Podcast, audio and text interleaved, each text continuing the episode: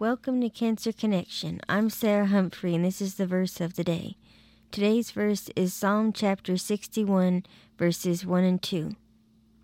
Hear my cry, O God, attend to my prayer. From the end of the earth I will cry to you when my heart is overwhelmed. Lead me to the rock that is higher than I.